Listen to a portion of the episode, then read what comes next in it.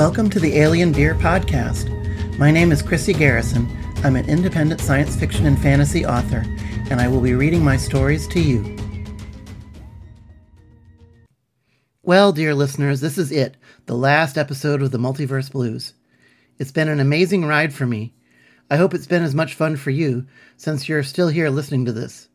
I'll go on record as saying I don't have plans for a sequel to this story, but you never know. I'm sure some of these characters will show up in the next project, which will also be about wayfarers traveling between the worlds. Have you enjoyed the story? The Multiverse Blues is now a book. Check out Amazon for ebook and paperback versions, with more availability coming soon. In the final episode of the Multiverse Blues, Jules faces down two armies which threaten the lives of the refugee Tristellians and the Theta Earth concert crowd that might get caught in the crossfire. How can Jules stop the oncoming slaughter? The Multiverse Blues, Chapter 26 Rambling on My Mind. So much happened at once, it's hard to keep it straight in my head which things happened in what order. Let me try to sort it out. Most immediately, the violence snapped my connection to the between space. I panicked, thinking we'd leave Tristellians behind, still enslaved by the Arch Authority. Then another Tristellian arrived, wet and disoriented. They're doing this without me, I said, amid the confusion. Dion nodded and spoke loudly to be heard above the whistles and clicks. They've firmed up the signal even more. They do this innately, it seems. They're multidimensional in nature. The room seemed a little less crowded despite the new arrivals. I glanced at the round hatch in the center of the verse ship. Tristellians climbed down the ladder one after another. As I said, multiple things happened at once, made more confusing by my awareness being split between the interior of the verse ship and what was happening outside around Hope. She saw them emerge, and I felt them join her, humming in chorus with her song, standing firm despite the weapons aimed at them by the U.S. of Dixie soldiers that had arrived through Aird Jules' portal. The humming and singing joined together in a tangible harmony that made my skin prickle with electricity once more. The thought came up from Hope Come down and join us, Jules. We need you. As I stood, Dion removed the helmet interface from my head. I meant to tell her my plans, but before I could speak, another thing happened outside. Another portal, also the size of an archgate, appeared on the opposite side of the crowd. An armored vehicle led the charge, followed by a dozen armored ground troops. Among them strode a small figure with short blue hair, wearing a highlighter yellow jumpsuit with an electric blue sash. They wore dark glasses that I realized must be specs. The real Delta Jules. Last out of the Delta Gate drove a battered tour bus emblazoned with a stylized Tristellian's face and musical notes, along with the words Hope's Tour. La Esperanza had arrived. I pushed past a couple of Tristellians to make my way to the hatch. As I descended, Jasmine the cat leaped to cling to my back and shoulders. Lee called out to me, Be careful, Jules. I know better than anyone that meeting yourself is a tricky business. It's always weird, but remember, there's still you. I didn't have time or mental cycles to consider what his words might mean at the time. As I touched the ground, my double from Delta called out on a bullhorn. Soldiers of the United States of Dixie, stand down. You are in violation of the Arch Authority's Code of Conduct. Any harb visited upon the Tristellians will be an act of war, and we will use superior weapons technology to defeat you. Lee's words echoed in my mind, and I found I could not imagine a life that led me to take either of my double's positions. How could I side with the capitalist slavers or with imperialistic warmongers? Hope and I shared the briefest of glances. She smiled, filling me with a courage I hadn't known I needed so desperately until that moment.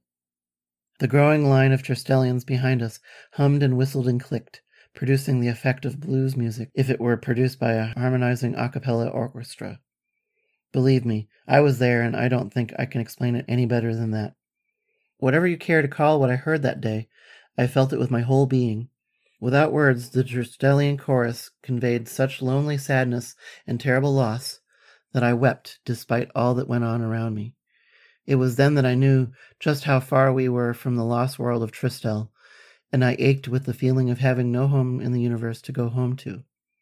Pinned between two small armies, the crowd hunkered down, many with hands over their heads or shielding others with their bodies. Something swelled in me, and though I mistook it for fear for their safety at first, it blossomed into warm compassion and a desire to protect them at all costs. And not just them, but I needed to protect the Tristellians we had saved, along with Harlan and Dribbler and Hope. More than that, I needed the troops in either army to be safe. Out loud, I said to Hope, with certainty that she understood me, How can we save them all? She continued to sing the wordless song with her people, but in my mind I heard her say, Not we, Jules, you. Everything has led up to you being the one to save us all. I knew this from the moment we met. Go, speak with the others. I looked in the direction of the Dixie portal, and my eyes met with the Jules from Aird. Her expression softened, and we nodded at one another. She held up a hand to make the troops from her world stand by, and then she skirted the crowd to walk toward me. As I turned to look toward Delta Jules, I found them already walking in my direction. The arch troops had aimed their guns at the ground, but they stood tense and ready as well. Jasmine leaped from my shoulders and trotted out away from Hope and into the open area between her and the crowd, exactly halfway between my two doubles. Only that lulling, hypnotic Tristellian blues music could be heard as I followed the cat once more into danger and into the unknown. We three Jules from different dimensions met where Jasmine stood, and she weaved around each of our feet in turn. The three of us exchanged long, significant looks. You knocked me out, tied me up, and left me in the between space, said Delta Jules to Aird Jules, their voice low and dangerous. Your people stranded my father and Arn, left to die at their hands, growled Aird Jules to Delta Jules.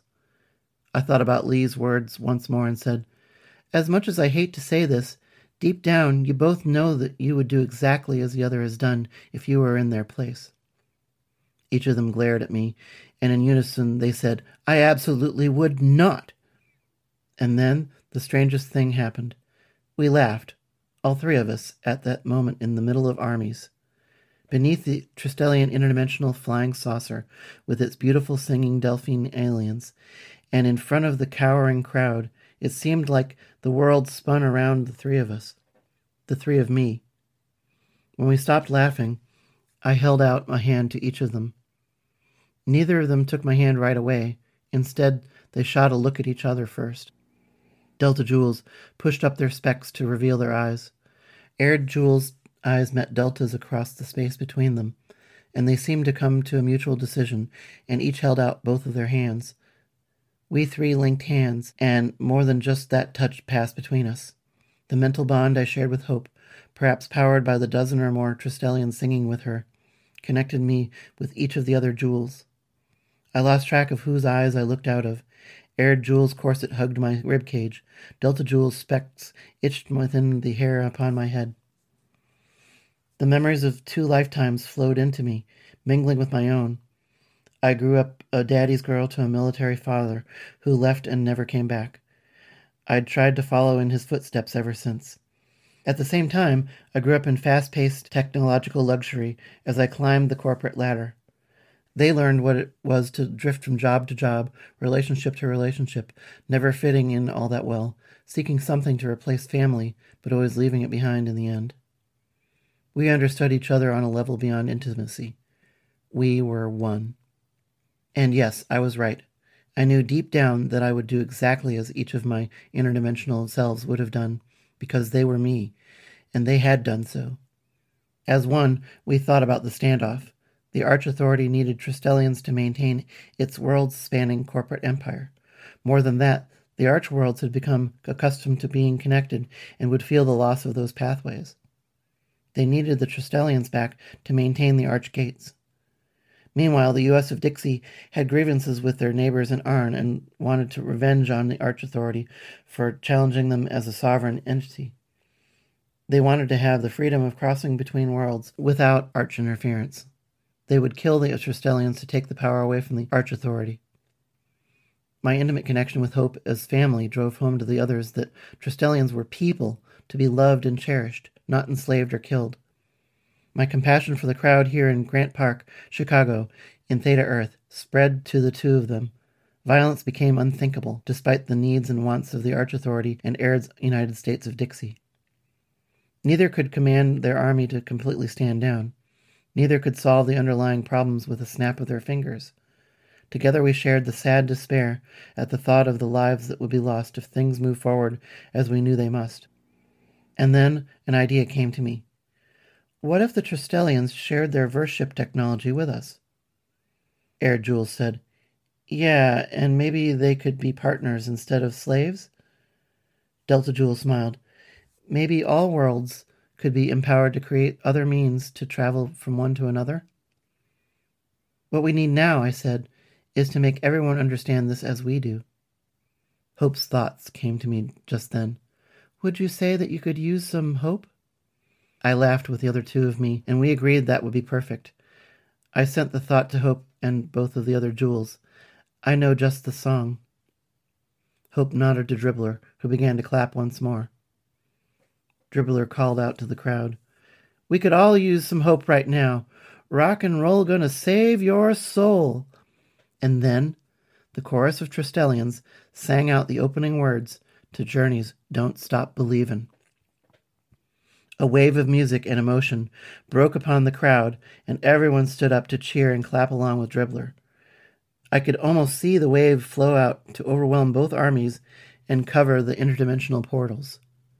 As the song went on, the crowd joined in, and then the soldiers put down their weapons and began to clap and sing along.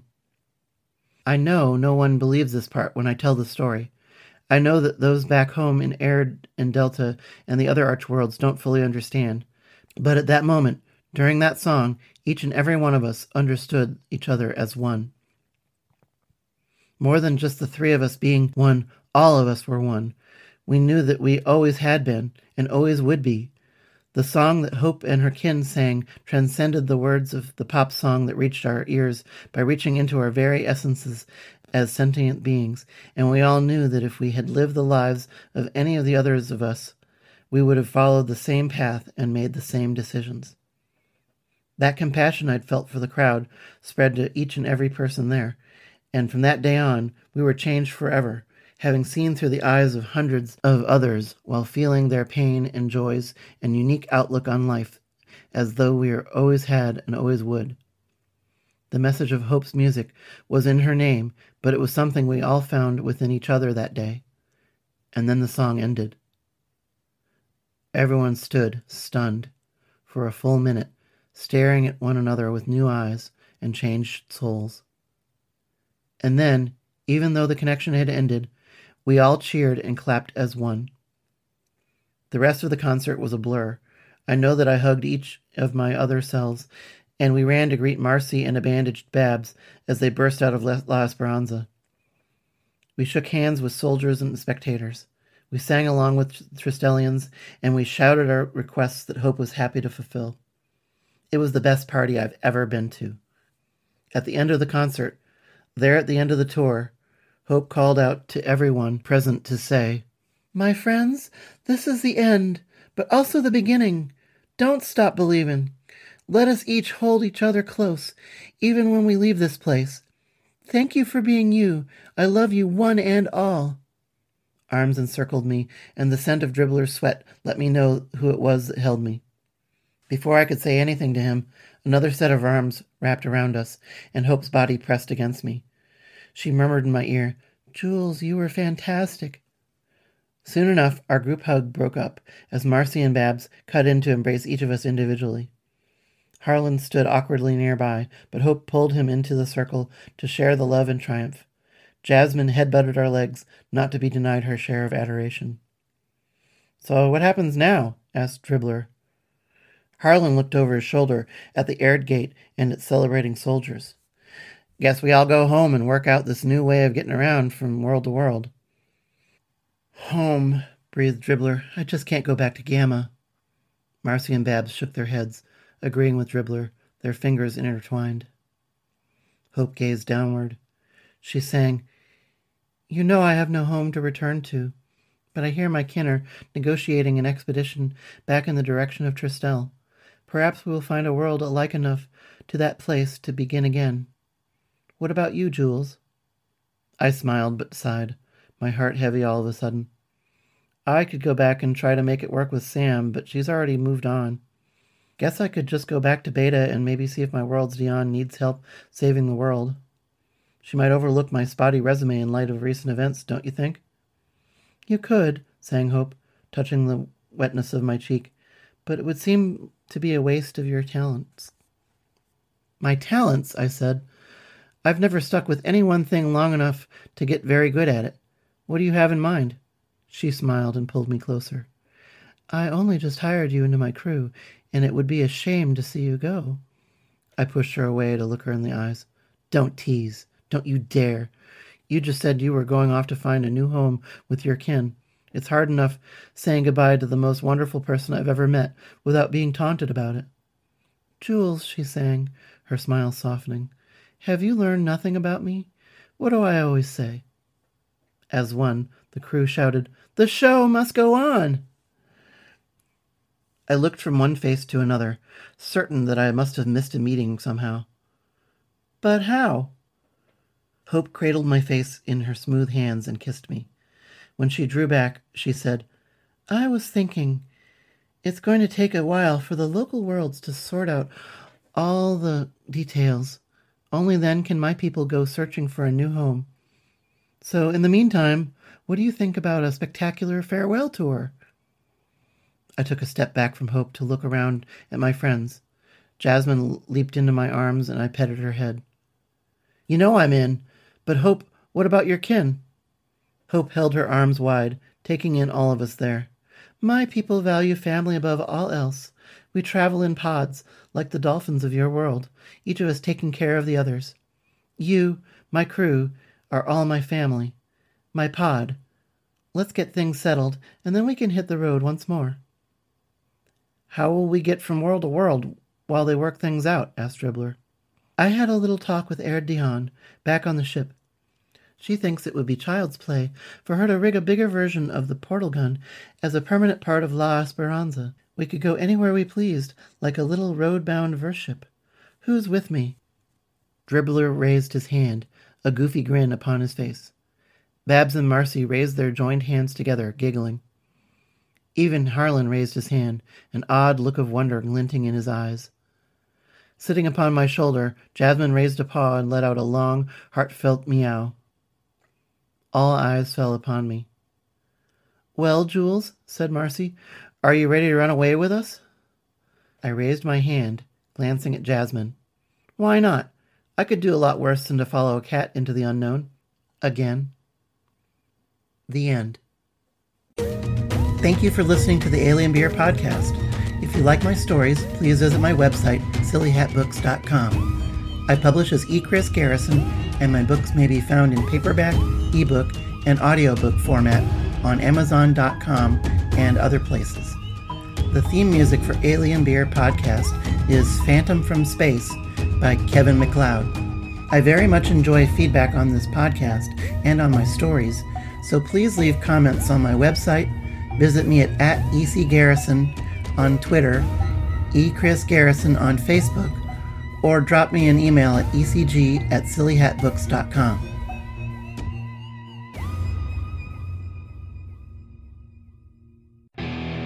What evil lurks in the heart of Don Mondo? Only Chucky the Buddha, the enforcer of the Mondo Mafia, knows. Join them each week on the Mondo Method podcast as Chuck tries to get Don Mondo to reveal what is best in life and where he hid the bodies. Oh, they also talk about writing and being professional authors. The Mondo Method podcast with Armand Rosamilia and Chuck Buddha, weekly, wherever you find your podcasts. This has been a presentation of the Project Entertainment Network.